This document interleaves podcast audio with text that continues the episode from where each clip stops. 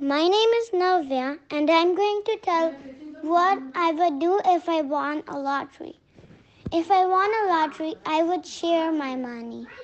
And then I I would buy things that I really need for to live. And if I have if I have enough money, I can buy toys. That's what I'm going to do if I won a lottery.